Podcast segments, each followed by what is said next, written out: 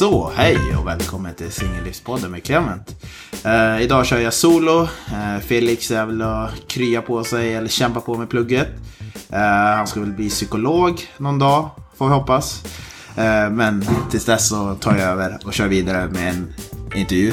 Eh, med vars gäst jag har letat och jagat och hunted down i ett år kanske. Och som dessutom är en riktig psykolog till skillnad från din poddkollega. Ja men exakt, jag gillar det. Här, det kommer Felix gilla när han hör. Eh, ja, välkommen Mia. Tack så mycket. Eh, hur känns det att vara med då efter allt strul? Eh, lyssnarna vet om att vår förra inspelning gick åt helvete. Ja, just det, att det blev en tyst inspelning. Ja. Nej, men det är ju jättekul att få göra det för andra gången. ja, men det känns ju eh, roligt. Jag Ja. kommer kanske kunna ge ännu bättre svar nu. Ja, ja men det var skönt att nervositeten släppt. Jag brukar ju göra, göra folk nervösa har jag hört. Men eh, det är väl bra. Är det Eh, sant? Jag som har feedbackat dig att du har motsatt effekt. Okej, jag vill bara ge mig själv sken av att jag är mycket mer en macho och skrämmer folk. eh, ja, så du utbildar psykolog. Eh, Vilket område jobbar du i? Jag jobbar med forensisk psykologi mest. Alltså brottspsykologi kan man säga. Ja. Men också lite grann med primärvårdspsykologi, alltså vårdcentralsnivå. Ja, okej. Eh, ja, har du hört podden tidigare? Eller? eh, Gör det? Om jag har lyssnat på podden? Mm. Ja, men det har jag absolut gjort. Jag, tycker, jag har kanske lyssnat på första säsongen av din podd. Så tappar jag det lite fram till säsong två. Tyvärr, för att jag tycker mm, första säsongen var jättebra. Tack så mycket. Eh, men jag tror också det hade lite med att jag tog en sex månaders break. Eh, kanske folk lite det. tappade det eh, lite grann då. Eh, Okej, men eh, ändå som är psykolog, då måste jag ändå fråga om eh, det här har på, om din bakgrund, din yrkesmässiga har påverkat dig både i privata livet, så du tar med dig dina yrkeskunskaper i privata livet och relationer med vänner och så vidare. Eller lyckas du hålla sär rollerna rätt bra? Ehm, rollerna, ja. Alltså, jag terapeutar eller bedömer ju inte mina vänner till exempel. Nej. Ehm, och det som handlar om forensisk psykologi, alltså mekanismerna bakom brott, Ja. ja. Det kommer jag tack och lov inte så mycket i kontakt med i mitt privata liv.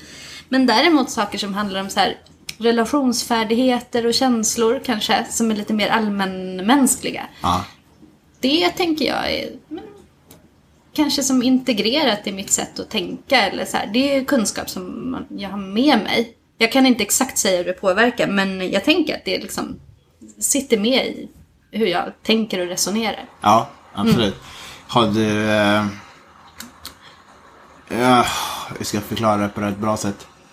Ja, okej, men det sitter med dig och så vidare. Och det är, du har aldrig märkt att folk påpekar det också? Eh, mot dig när, de- när du sitter och diskuterar med folk? Alltså privat, att de... Just det. eh, Att, att det blir som att jag blir som en så här viktig Petter som påpekar hur de borde... Ja, ja, lite... Ja, inte riktigt fullt ut, men nästan så här. Att, Nej men eh, du vet jag gör det så subtilt och snyggt. Så det Mm, ingen nej, som märker. Nej jag skojar. Nej men det är ingen som brukar påpeka så. Eh, Jag, jag tror inte, det är inte som att jag... eh, Nej det är ingen som brukar påpeka så. Jag tänker att det är mer... Nej. Nej. ja, okej. Nej, Så men, Trist sätt att svara på. Nej, det brukar jag inte få höra. Det kanske inte är så att jag kommer med psykologråd specifikt. Nej. Jag är ju bara Mia för de som är mina kompisar liksom. Ja, men precis. Eh, men om... Okej. Uh, du jobbar ändå med psykologi, så du har ju ändå baskunskapen till vad andra psykologer använder i sina områden som du kanske inte använder i ditt. Eh, men vad tror du gör att...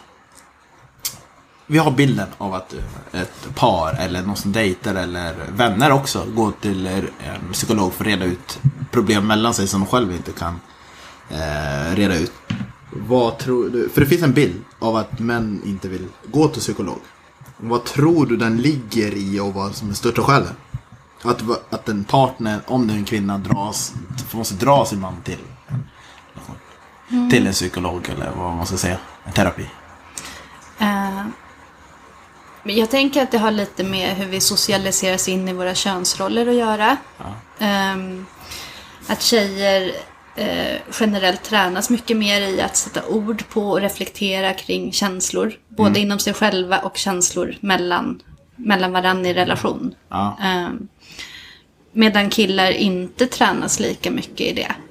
Eh, och att det kanske dessutom inte har lika hög status att vara duktig som kille som för sig.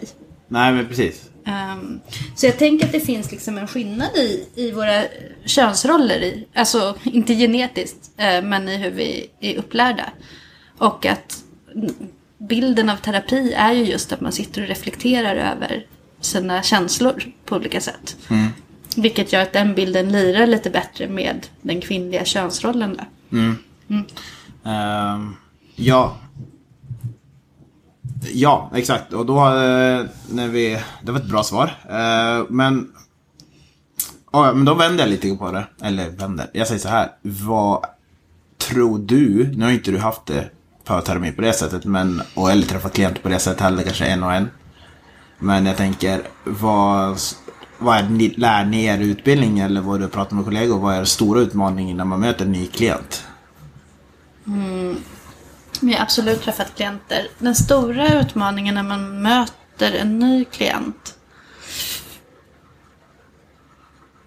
En ny klient som vill komma till en. Ja, exakt.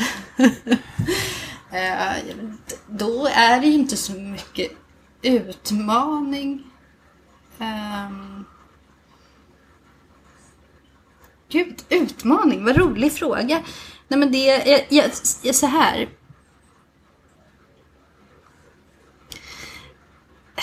Jag upplever kanske inte så mycket utmaningar i början med. Jag tycker utmaningarna kommer sen när man behöver liksom försöka ta förändringssteg för att lösa ett problem. Ja. Då kan ju utmaningarna kanske mer komma.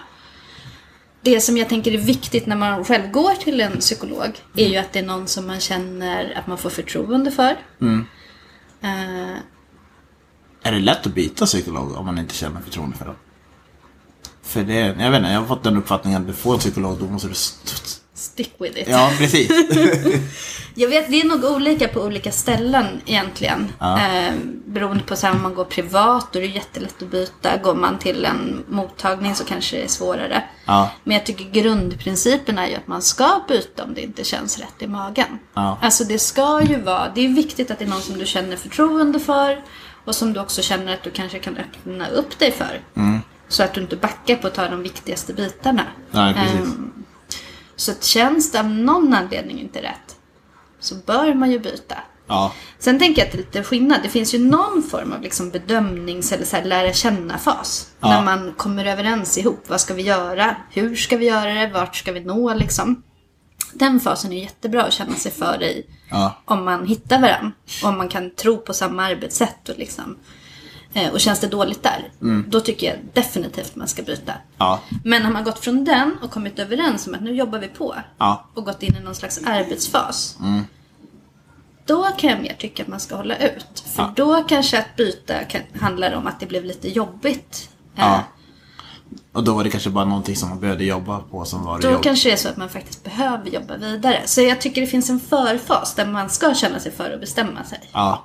Och verkligen lyssna på sin magkänsla. Ja. Och sen när man har committat och gått in i arbetsfas. Ja. Då får man lite jobba på och ge det en ärlig chans. Ja. Så att man inte byter för snabbt där när det blir jobbigt. Ja, för det blir lätt sett att om du byter så kommer du, du kommer ingen vart. För du jobbar inte på det grundproblemet utan du fastnar bara i det ytliga. Exakt. Och lite kanske själva grejen att man går och tar hjälp är att det inte är superlätt att ändra själv. Nej. Eller ta tag i det själv, för då skulle man ju bara gjort det. Ja. Så någonstans på vägen lär det ju bli lite jobbigt. Ja. Och att hänga kvar liksom, i processen då. Är ju, ja, halva belöningen kanske. Ja, men det är lite vägen till framgång. Det är kanske där som jag tycker att det blir knepigast också då, Ja. eh, som psykolog. Och inte just i uppstarten. Okej. Ja, ja, men det tycker jag. Eh, Det kanske är något man får ta med sig. Ehm, ja, men om det är det jobbiga. eh, de som är, hur ska de som är rädda för att gå till psykolog förhålla sig till att bli... För det här pratade vi om förut, att om man blir tvingad dit. eh, till exempel, hur ska de förhålla sig då när de väl är där? och hur förhåller sig... Ja, både lite från vår, den här sidans perspektiv och din då. Vad skulle du säga där? Men det är ju ett samarbete verkligen. Ja. Så det, det är väl egentligen samma förhållningssätt för båda. Alltså jag tror inte man kan tvingas in i att jobba med sig själv. Ja. Alltså det är egentligen fel grund. Fast okej, jag kanske ska vara tydlig. När jag säger tvinga till att den andra parten säger att det är ett ultimatum. Antingen går vi dit så är det slut. Och då tänker jag att då blir man ju indirekt tvingad ju. Det är sant. Det kan, kan finnas vissa yttre påtryckningar. Ja. Ja. Men jag tänker fortfarande så här. Oavsett så behöver man nog formulera ett mål som man faktiskt vill till och tro på. Mm. Och man behöver nog komma överens om en liksom väg mot målet. Som man också kan tro på så att man kan ge järnet på den. Ja, okej. Så att om det är någon som har sagt till en det tar slut om vi inte går i parterapi. Då tänker jag så här. ehm,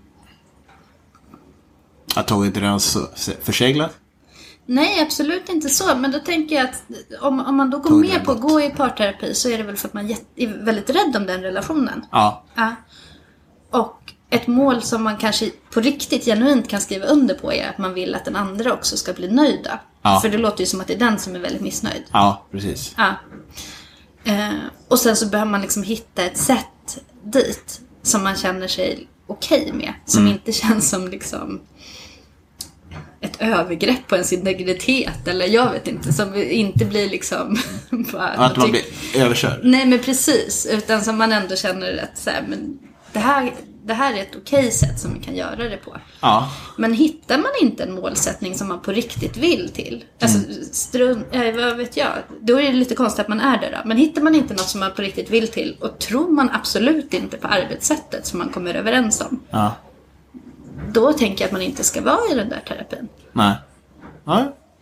Ehm, då tänker jag... Ja, okej. Ja, absolut. Eh, och det, det gäller ju inte bara i vad relationer mellan kärlekspar utan även vänner också. Ehm, alltså det hade... Det låter jättekonstigt men det hade aldrig varit fel att man går som två, tre vänner till psykolog. Alltså som Det är killar. faktiskt en väldigt fin tanke. För, alltså, för då har de en gemensam part som sitter och så säger, då skulle, det skulle kännas jättekonstigt, även för mig. Eh, men jag tror att det skulle hjälpa om man skulle prata ut mellan, sinsemellan om det är några saker som kanske stör eller någon hjälper. Jag vet inte hur jag ska förklara. För ibland är man, jag vet inte, jag är väl uppvuxen på ett gammaldags sätt som gör att man inte släpper på på samma sätt. För mig kom det efter eh, För mig kom det efter när min farsa dog. Då började jag öppna upp mig mer. Det här var sex, fem och ett halvt år sedan. Och då blev min dåvarande tvinga mig att prata om det. Och då blev det att jag öppnade mig. På ett helt annat sätt. Eh, Men jag tror också att bara mellan killar, mellan, vi pratar mer än vad omgivningen tror. Att killar pratar mycket mer men det kanske inte är på samma sätt som tjejer. Nej, det behöver väl inte vara på något visst sätt heller. Nej, men det blir ändå som att vi gör på visst sätt, men då blir det så här att vi är så macho utåt. Men ibland så tycker jag att det glöms bort att man kan prata om andra saker. Men om man skulle bredda den och släppa in mer känslor och allting. Så hade det varit en kanske cool idé att gå, tre killar går till psykolog och så sitter man och pratar om vänskapen däremellan. Jag tycker att det är fint för jag tycker att det är ett sätt att uppgradera lite vänskapsrelationer också. Ja, Att, så här, att gå iväg till en psykolog för som eh, rådgivning eller för att jobba med något i en relation. Ja. Det är ju, tänker jag, ett sätt att verkligen satsa på relationen. Och Ja. säga att den är viktig. Annars skulle man ju inte göra den ansträngningen. Så det är en väldigt fin tanke att göra så för så betydelsefulla vänskapsrelationer. Ja, men precis. Så att... Eh, om jag föreslår terapi för det, mig och någon annan, ta inte det som en offens. Eh, Nej, nej men precis. Det, det, det tycker jag inte man ska göra. För det är ju verkligen någon, att man säger så här, eh, du är viktig för mig. ja, Det är ju att föreslå att vi ska ett, eh, så här, lägga tid och investera kraft i att det ska vara bra i vår relation. mm. ja, men nej, absolut. Så det är ju en ömhetsbetygelse på ett sätt. Ja. Ja, men absolut. För eh, det finns ju så här eh, killmiddagar så vi pratar med varandra, men då blir det så här att de lägger ut samtalskort. Alltså jag menar att det är en bra början och så vidare. Eh, men jag, tyck, jag tror bara att det här med psykolog skulle vara next level. Alltså att prata killar sinsemellan. Eh, Men du säger lite motstridigt. Du säger vi killar pratar inte känslor och så säger du... jag, Men vi gör det mer än vad man tror. Ja, jag inser hur motsägelsefull jag är. Uh, hmm, ska jag förklara? Det finns vissa stunder, typ som eh, om man åker iväg på resor, uh, förfest innan eh, andra kommer. Ehm, eh, ibland när man håller- utövar sport, eh, precis i omklädningsrummet, precis innan och efter, då är det då. Men det jag vet inte, jag känner att det finns ännu mer att ta i. Så ska jag uttrycka mig, det finns ännu mer att ta i. Och då tror jag att nästa, Förlåt. Jag ska sätta ljudet. Förlåt nej men då tror jag att nästa nivå skulle vara att gå psykolog ihop. Men jag ska gå vidare i det här och eh, hur, Okay. när uppstår det som, för dig då, som psykolog, en, ut, en extra utmaning för att ni, vad ni ska förhålla till i möte med eh, klienten, alltså hur att de uppfyller det som ni gemensamt kommer fram till. Eh, upplever du att folk säger ja och så händer ingenting? Eller, eh, och hur gör man då för att komma åt det? Att de inte gör det de säger men de säger att det låter bra. Just det. Ehm, det upplever jag inte så mycket. Ja. Jag tycker människor är... Alltså jag blir så ofta imponerad av människor, hur modiga många är och, och verkligen tar steg. Eh, även fast det kan vara obehagliga steg för att göra saker som förbättrar deras liv. Ja. Eh, så eh, jag är snarare liksom oftast tvärtom. Kanske så här eh, positivt överraskad och förvånad hur mycket folk gör av att man har liksom pratat och gjort en plan ihop och sen gör verkstad av det. Eh, men det är klart att det händer att man inte gör det man säger att man har tänkt att göra. Eh, eller att man inte omsätter saker i praktiken. Ja. Det står ju för, jag tänker så här, det står för att antingen så är målet dit man ska inte tillräckligt viktigt för en. Okej. Och då behöver man liksom se över den målsättningen. Ja. Eller så står det för att man inte riktigt tror på vägen dit. Ja. Eller, och då behöver man se över liksom planen, hur man ska jobba ditåt. Eller så står det för att det är något så inre hinder som var större än vad man trodde. Ja. Och då är ju det en möjlighet att ta tag i och jobba med det hindret. Ja. Och bryta ner det och kanske se vad man kan göra för annat för att liksom fortsätta ta sig framåt. Så jag tänker så här, det, gäller ju lite att se varför ingenting händer då. Okej. Ja, och sen så oavsett vad det beror på så kan man ju ta så här konstruktiva steg utifrån det. Ja. Det som blir viktigt är ju inte bara släppa att ingenting händer. Nej. Nej. Ehm, Okej, ja men absolut. Och då får man ändå jobba från, utifrån vilka problem som uppstår. Antingen de följer det, ja men bra, men då kanske det kommer längre. Men eller tar det i början så är det kanske det som var problemet. Ehm, är du bra på att hitta nya vinklar då? Eh, både i...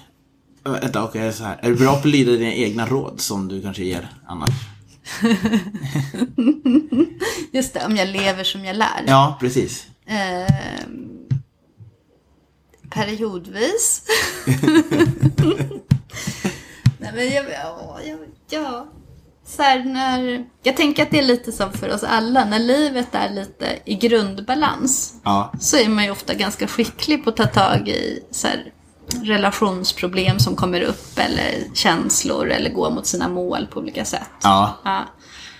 Om livet blir lite påfrestande och ur balans så är man ju, eller då är jag sämre på det. Ja, ja men absolut. Eh, Men hur, okej, men kan, kan eh, nu, nej jag kan sätta det på sätta det skit. Jag tänker mer att om det, om livet utanför påverkar mycket kan du liksom ändå när du går in i rummet bara, När jag jobbar? ja.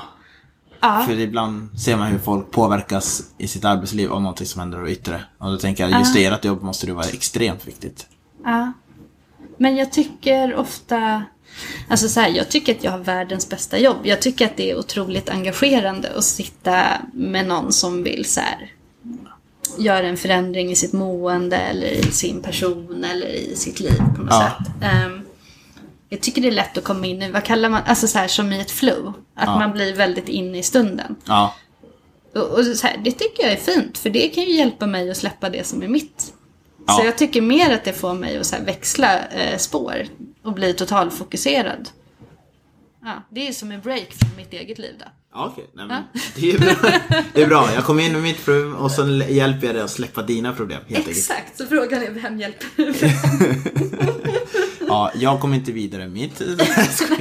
Ingen kom vidare i slutändan. Alla glömde bort alla. i- Men ja, då tänker jag när vi... Ehm, Men jag tänker lite så här, nu får jag bara så här spinna vidare på den där frågan ett varv till. Jag tänker som du själv säkert blir, du vet när du aktivt lyssnar på någon annan Ja. och går all in för att lyssna på någon, att då Ja. blir det ju ofta väldigt spännande. ja. Alltså inte när man slentrianlyssnar utan liksom har mindset att man ska gå totalt in i att lyssna fokuserat. Ja. Då blir det ju också per definition nästan spännande av det. Ja, nej men det kan jag hålla med om. Eh, Jag tänker... Alltså, om du slentrian lyssnar så ger du ju bara halvdana svar. Så det måste väl också upp till att man blir helt skärpt. Annars blir ju jobbet dåligt. Och ibland upplever folk att det kostar att gå dit så att eh, då skulle man bli ganska crucified om man inte lyssnade. När man väl är där och folk har betalat för den tiden. Men jag Eh, tänker att det är samma mindset som när du gör din podd. Att Ja. då går du ju in för att lyssna på dem du intervjuar. Ja, Då tänker jag att du tycker att det typ alltid också blir intressant. Ja, helt klart. Och att det är svårt att liksom sitta och fnula på något annat samtidigt. Utan att man blir väldigt inne i det. Ja, så är det. Och, och det är som jag sa till dig innan, att jag skulle inte göra podden om jag tyckte att det hade innehåll i det jag vill förmedla. Men jag skulle ändå också inte kunna göra podden om samma sak konstant. Som andra, ja, som andra människor kanske kan för att de kan göra det. Men det är väl också en bra så här, inre markör för om man är på rätt plats eller inte. Att om det där intresset börjar gå ner Ja. så är det dags att byta. Ja, men precis. Jag är lite så. Så att jag kan gå vidare efter en stund för jag känner att om jag ska göra det så ska det vara. Eh, då ska det vara någonting. Men så kanske det är samma som psykolog då. Tycker Ja. jag att man ska bevaka att man känner sig intresserad på riktigt. Och gör man inte det så kanske man ska byta. Ja, Alltså så som med din podd. Ja. Då är det dags att byta ämne liksom. Ja, men precis. Uh, ja, men det var jag skulle fråga var... När man går in i... Om man, åh, det här blir som grov generalisering, men jag måste ändå göra det. Eh, jag har bara fått en idé om att alla människor inte är superlika, men ändå sig lik. Så jag tänker att när man går till terapi så är det ändå frågorna ganska lika, fast de ställs på olika sätt. Alltså man är ganska lika och har lika problem. Eller är jag helt ute och snurrar att folks problem skiljer sig åt? Även om man är rik eller fattig eller annan bakgrund eller upplevt saker, förstår du? Du- Skulle du, är jag helt ute och cyklar när jag tänker att folk är mer likt och det problemen är ganska lik varandra? Eller är, det, är de helt sådär, helt ute, tagen i luften? Men du är ju som alltid ute och cyklar. Ja, okej, det är bra. Nej. Nej, men jag vet inte. Det beror väl på hur man kategoriserar det för sig själv kanske. Men vi har ju samma grundbehov. Ja, De flesta, liksom av att ja, men till exempel bli sedda och känna oss del i en gemenskap. ehm, känna att vi har någon form av egenkontroll över vårt liv. Ja, men det finns ju ganska många sådana saker som vi alla eftersträvar. Och de problem vi kommer med handlar ju ofta om att våra grundläggande så behov på olika sätt Ja. inte blir helt uppfyllda. Men jag tänker också att det kommer olika stadier i livet där problemen kommer uppstå för alla. Typ, eh, ja, nu, nu håller vi på med en singpoll, men är typ att man träffar någon ny, allting går jättebra i början, sen upptäcker man lite problem. Så man kanske man funderar på om det här är värt eller inte. Och ibland så tänker jag att om man har varit singel länge, vilket jag kan se på andra människor, och jag själv ibland, men jag tror jag blir bättre på det, det är att man blir för kräsen. Så man tror, ja, men bara för man är självständig så tänker man att nej, men jag ska ha det här och här, annars är det inte värt det. Men sen sitter man där och funderar på varför hittar jag inte någon? Och då blir det lite som moment 22, du ska hitta någon Du ska hitta någon som gör din vardag bättre, men det betyder inte att allt i ditt liv kommer passa in i den kravspecifikationen du sätter. Nej. Och det är det som jag tycker glöms bort lite grann. Ehm, Men lite som att man hamnar i någon form av regelstyrning uppe i huvudet med den här kravlistan. ja, Och att man blir ganska my- mycket uppe i huvudet när man väljer mer än att känna efter. Är det så du menar? Ja, att man men- inte riktigt öppnar sig då för nej precis. hur det skulle kunna kännas med en person. Nej, precis. Så, ja, jag, jag försökte testa det här med folk och så sa de ja, men jag vet vad jag gillar. Ja, men det är, samma, det är därför du hamnar i samma fälla igen. Eh, Och frågar dig själv, hur kan jag inte hitta någon av alla idioter? Fast du går i samma fälla, men jag försöker vidga din vy, men nej. Så ibland kan jag, jag vet inte, känna som man är sin största eh, fiende, nej fiende, är det största hinder. I det. Um, må, okej. ehm, det här har jag redan ställt liksom, om man någon behöver gå på terapi men inte vågar. Hur ska man nå fram till någon som man tror att eh, kan behöva terapi men själv inte erkänner? Ehm, För alla har någon typ av vän, något tillfälle under sitt liv som man tror skulle må bra med professionell hjälp. Och hur skulle man göra då för att nå fram? Just. Eh, men jag tänker ju att man alltid ehm, tänker att alla relationer mår bra av ärlig kommunikation. Så jag tycker att känner man så, ja, slås man av den tanken, så tycker jag att man ska eh, förmedla den till sin vän. Alltså säga eh, att jag bekymrar mig för hur du mår eller hur du har det. Eh, vill du höra vad jag tänker? Ja, och sen så liksom kolla om ens vän vill ha en, ett råd. Ja, Eh, och om vännen öppnar upp för det så tänker jag att då är det ju fritt fram för att säga men jag tror att du skulle må jättebra av att ta hjälp så här och så här. ja, Eh, jag tänker det som också alltid är viktigt när man ger råd. Alltså nummer ett, kolla att råden är välkomna. Nummer två, respektera att den andra är den som bestämmer. Alltså gå inte in i argumentation. Ehm, om du får ett nej, jag vill inte från din vän och du är väldigt orolig för hur den mår eller har det. ja. Så snarare än att argumentera, vilket kan vara liksom den spontana impulsen, man vill liksom bara jo men det här blir bäst för dig. Ja, Så eh, kanske mer så här fråga, utforska. Varför är det som personen inte är så sugen på det? nej precis. Så lite mer nyfiket frågande. Kolla av om den vill ha ditt råd och sen så här, ge ditt raka råd om den svarar ja tack till det. Var inte så barsk när du säger det. Eh, Nej, absolut. Det behöver ju vara så inpackat i såklart. Eh, att det inte är dömande av person. Det, det är ju inte ett personligt misslyckande att någon mår dåligt under en period i livet. Utan det behöver vara inpackat i att det finns ju, man kommer ju med det där för att man har en omtanke om personen. Ja. Lite samma som det där med parterapi då. Ja. Att det handlar ju om att man vill satsa på relationen. Ja. Och det är ju samma, vill man föreslå att någon behöver hjälp så är det ju för att man bryr sig om den. Ja, så det, det tänker jag blir ju såklart som du säger. Det är ju viktigt att liksom att, att det förmedlas tydligt. Eh, inte som en stämpel. nej, men, nej exakt. Och, och man får ju tänka så här om personen säger nej och blir arg så kommer den ju tacka dig sen. För att du var ändå där. Där med det rådet. Men tänker du att någon skulle kunna bli arg? Ja, jag tänker som instinktiv att för då jag ska behöva gå till en psykolog. Alltså det kan vara så instinktivt att skydda. Just det är det. lite, för det kan bli ett dum, för det är fortfarande ett halvt tabu att säga att man går till Okej, för psykolog. jag tänker med samtalet lite så här. Clement, jag har sett att du mått dåligt på sistone. Jag är bekymrad över dig. Eh, hur har du det? Alltså så. Ja, Och om du säger ja, jag mår dåligt. ja. Då skulle jag gå vidare och säga Du, jag har funderat på en sak. Får jag ge dig ett råd vad jag tänker? Ja, så skulle jag, jag tror inte många skulle gå tillväga på det sättet, men jag tror att eh, Och om det du då säger ja, det får du gärna göra. Och jag säger jag tänker att du skulle kanske det här skulle kunna hjälpa dig framåt. Jag har svårt att se att du då skulle säga vad fan säger du? Ja, det kan hända. Det kan hända. Trots att jag har liksom kollat av med dig, är det okej om jag får säga en idé? Ja, jo, jag, ser, jo, jag kan se det hända. Nej, jag, jag kan se det hända. Eh, vilket, Ja. ja, en del killar kan, ja, jag kan se det hända. Så att, men då vet man också sen för den personen lugnar ner så kommer den förstå att det var liksom för det bra. Så att det är ju, det är rätt sätt att göra det. Men gör det mot mig då. Vill du testa det? Så ska vi testa ett sånt scenario? Ja, men jag tänker så här. Nej. Clement, du verkar mått dåligt. Stämmer det?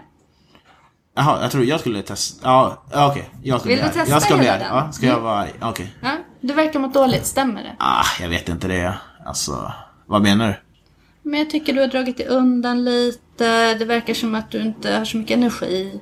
Jag är bara bekymrad för hur du mår. Ah, kanske varit lite mycket men ja, jag kan nog hantera det. Okej. För jag har känt mig bekymrad för dig. Och har en liten tanke om vad jag tror kunde hjälpa dig framåt. Får jag komma med, med min tanke till dig? Vad har jag gjort då? Ja, men just det att jag tänkt att du har dragit dig undan och kanske inte verkat så glad. Ja, okej. Ja, kan, kan höra. Vill du höra? Ja, absolut. Ja. För då tänker jag att eh, det kanske vore bra för dig att gå och prata med någon så att du kommer ur det här.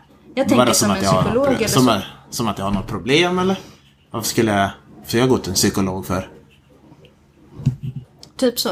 Okej. Så, så kan det ju låta. Ja. Får jag svara på det? Ja, ja gud Ja. Eh, ja, men jag tänker att du kanske har ett problem just nu för att du inte är så glad. Och att du skulle behöva få lite hjälp att ta dig vidare.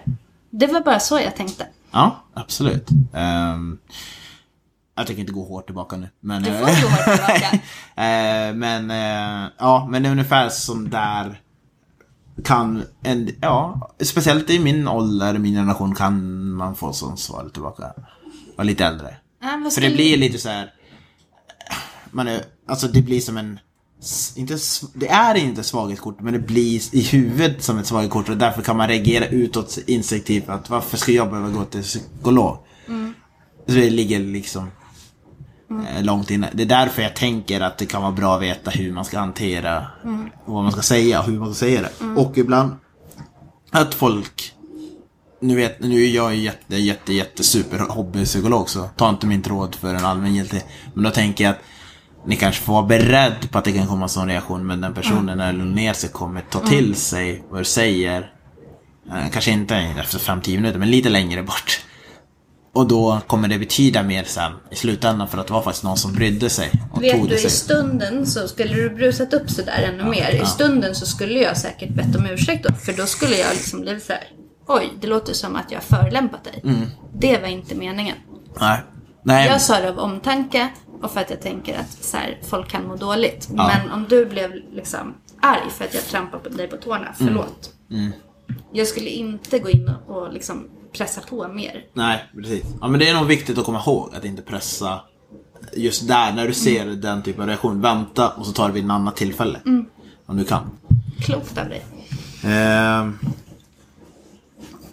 Okej, men du jobbar ju med, i ditt område med forensic. Hur, ehm, hur hanterar ni det när ni får höra hemska historier? För det har jag ju funderat på, jag tror flera andra funderar på hur ni handskas med det i ert yrke och inte låter det påverka privata livet sen. För ni kan ju höra människors värsta tankar. Men, men de kommer till er för att få hjälp med det men ni måste ju ändå lyssna igenom tankarna förstår du. Och ibland kan ju... Jag tänker all, allt som eh, människor kan komma med som är jobbigt på olika sätt. Eh, så här, vi påverkar ju varandra. Så Ja. om någon kommer med vad som helst som den mår dåligt över eller är jobbigt. Ja. Eller som du säger som skulle vara hemskt. Så påverkas man ju av det. Ja. Alltså för man lyssnar ju in den personen och så får man ju en känslosmitta eller vad man ska säga. Man blir ju påverkad av det den personen säger eller gör. Eller hur den mår. Eh, och så ska det ju vara. Det är ju liksom det är så vi ska reagera på varandra. Så det är liksom i grunden naturligt och bra.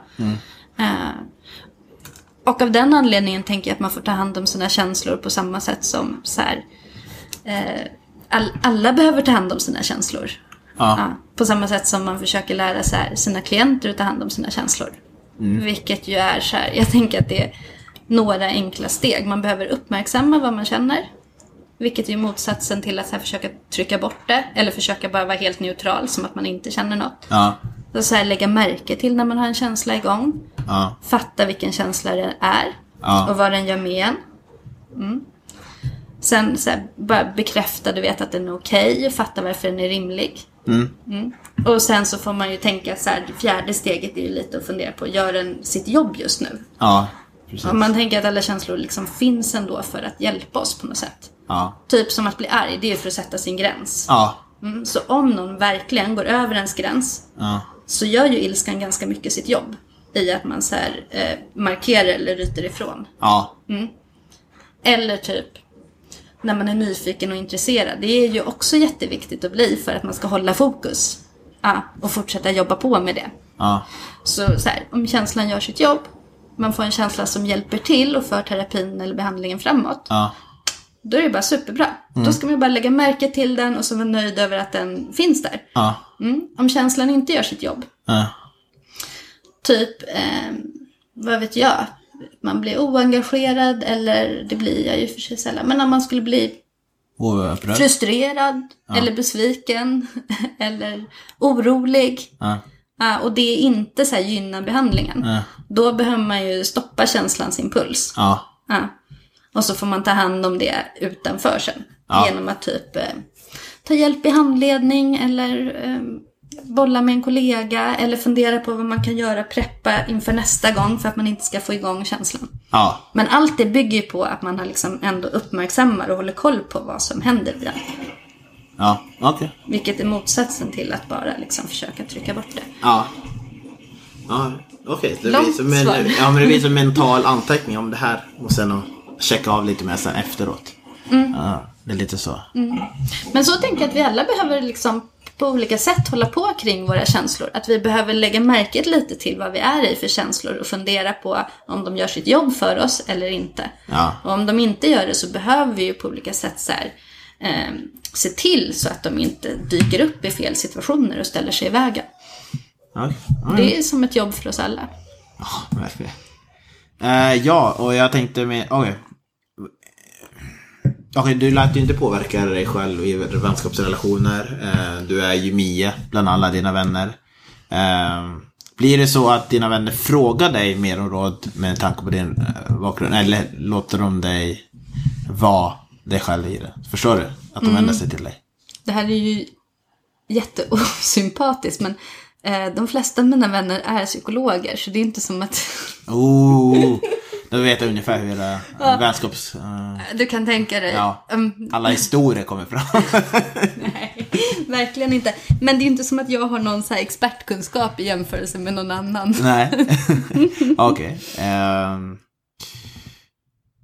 Är alla då, okej men om ni, ni, ni måste ändå vara ganska, sk- ganska olika som eh, psykologer, eh, vänner. Så att eh, då kanske ni har större förståelse för när någon har tuffa dagar.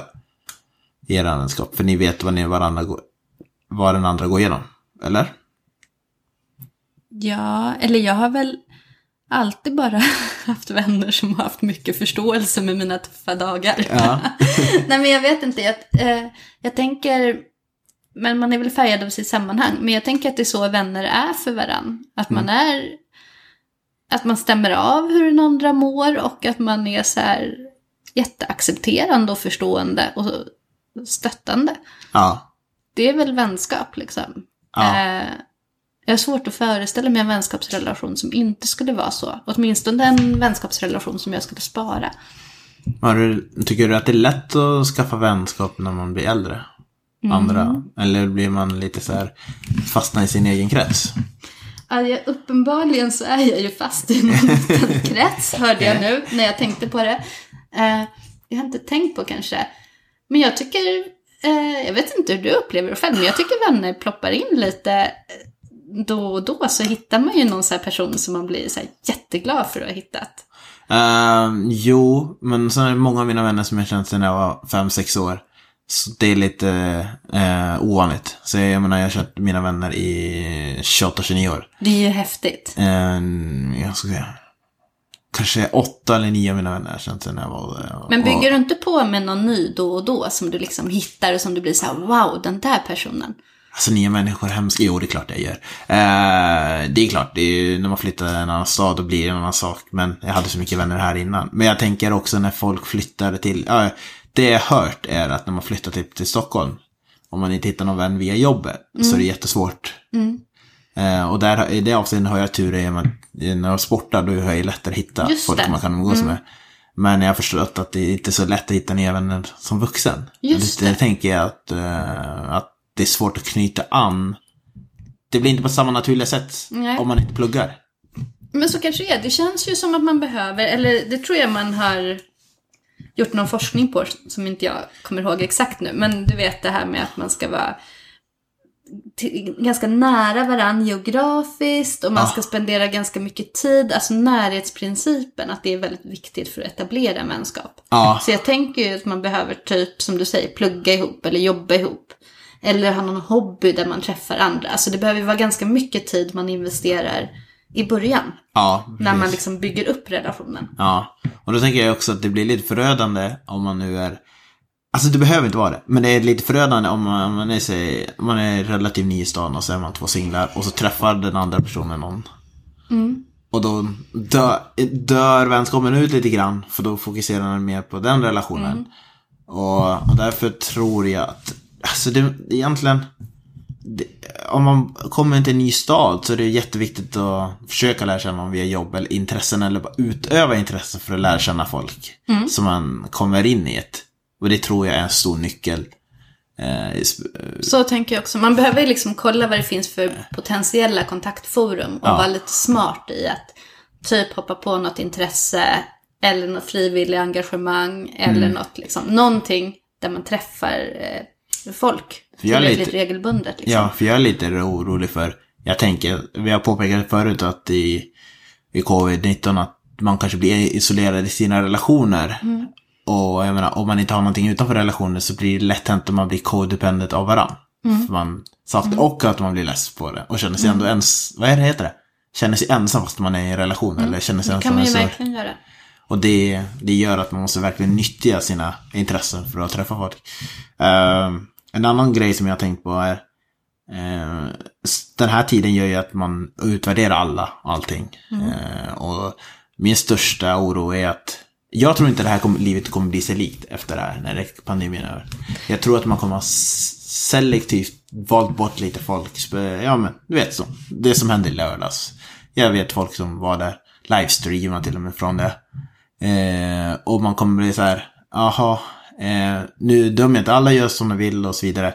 Men det kommer bli så här att man märker att man verkligen är olika varandra. Och man reagerar olika i sådana här paniksituationer. Mm. Men jag tänker att det också kan komma något... eh, Alltså såna här, om man tänker på pandemin så gör ju det att så här, umgängesmönster ändras lite. Ja. Och det behöver ju inte bara bli dåligt. Det kan ju också innebära möjligheter. Jag tänker att istället för fysiska forum och träffa folk så finns det väl jättemycket onlineforum nu istället där man kan i sådana fall bredda sina vänskapskontakter och hitta, hitta vänner. Ja. Eller partners om man då vill dejta. Men alltså så här att man kan hitta folk via andra forum istället för live. Jag är lite rädd för det, för det känns som att, också lite så här gammaldags, men att du hittar vänner online och så vidare, men du vet inte riktigt vem den är. Förstår du? Först du träffade personen. Du vet aldrig riktigt vem som är bakom den skärmen. Nej. Men så är det väl också alltid alla nya, jag tänker för det Egentligen är det ju samma grej med alla nya relationer, att man vet ju inte så mycket om varandra. Nej. Och du behöver investera ganska mycket tid. Och s- så lär du känna varandra successivt. Alltså det är ju, men det är klart att du behöver till, om du ska träffa en ny vän, då behöver du ju till att träffa en live så småningom. Ja, precis. Eller det är klart, det skulle ju inte alla hålla med mig om. Nej men jag tror att det Jo men jag tror absolut det är viktigt Annars kan det bli Det kan gå fel om man inte liksom Möter personen i fråga rätt För det är också ja, Det är ett annat sätt att se när man ses live man, Hur funkar man med varandra? Man kanske var nervös Eller hur reagerar man på olika kropps För man kan ju skriva fel och sen bara dör allt ur konversationen För att man inte la betoning på att man skämtade Och så tog man illa upp som man på något sätt kan, man kan vara plump framför men du kan ju se att du tog fel och be om ursäkt för det. Men det kan du inte göra i text. Men det är ju också för att eh, jag tänker att både du och jag är lite gamla. Ja. Alltså, Jo, jag- jag- För att jag tänker så här att, eh, jag tänker när jag var ung så var det ju så här, det, var ju bara de som var väldigt konstiga som umgicks online liksom. Mm. Det var ju udda då. Jag tänker, idag är det ju inte riktigt så. Nej. Och, och då har det ju skapat sociala nycklar online på ett annat sätt. Alltså jag tänker den nyansrikedomen Ja. tror jag de som är yngre generation har. Ja, men precis. Bara att så här, nej jag har ju inte den. Nej. Jag tycker att jag behöver träffa någon live. Ja. för att liksom kunna läsa av. Ja. Men jag tänker att eh, det, det finns en annan generation som kan det där. Ja, det är sant. Eh, Bara som har lite fler nycklar, som är lite mer liksom, into, liksom in på ja, det digitala. Ja, men de, de har fler nycklar där, okej. Eh, tror jag. Men ja, vad vet jag. Nej, men det, är väl, det påverkar såklart med pandemin. Ja. Men man behöver väl fundera på vad som är bra så här, kontaktforum då. Om man vill träffa nya. Och spendera ganska mycket tid med dem som man vill etablera nya vänskapsrelationer med. Eh, Med de orden så tror jag att jag kommer avsluta podden för idag. Och eh, tack för att du ställde upp igen. På eh, 8 mars på kvinnodag, internationella kvinnodagen. Just det, det är det. Ja. Eh, och eh, tack till alla lyssnare som har varit eh, som har orkat hålla i den här tiden. Eh, och nu kommer jag släppa den här podden så fort som möjligt. Eh, och eh, med det sagt så hoppas jag att det kommer bli en bättre 2021 än vad det var 2020. Tack och hej från mig.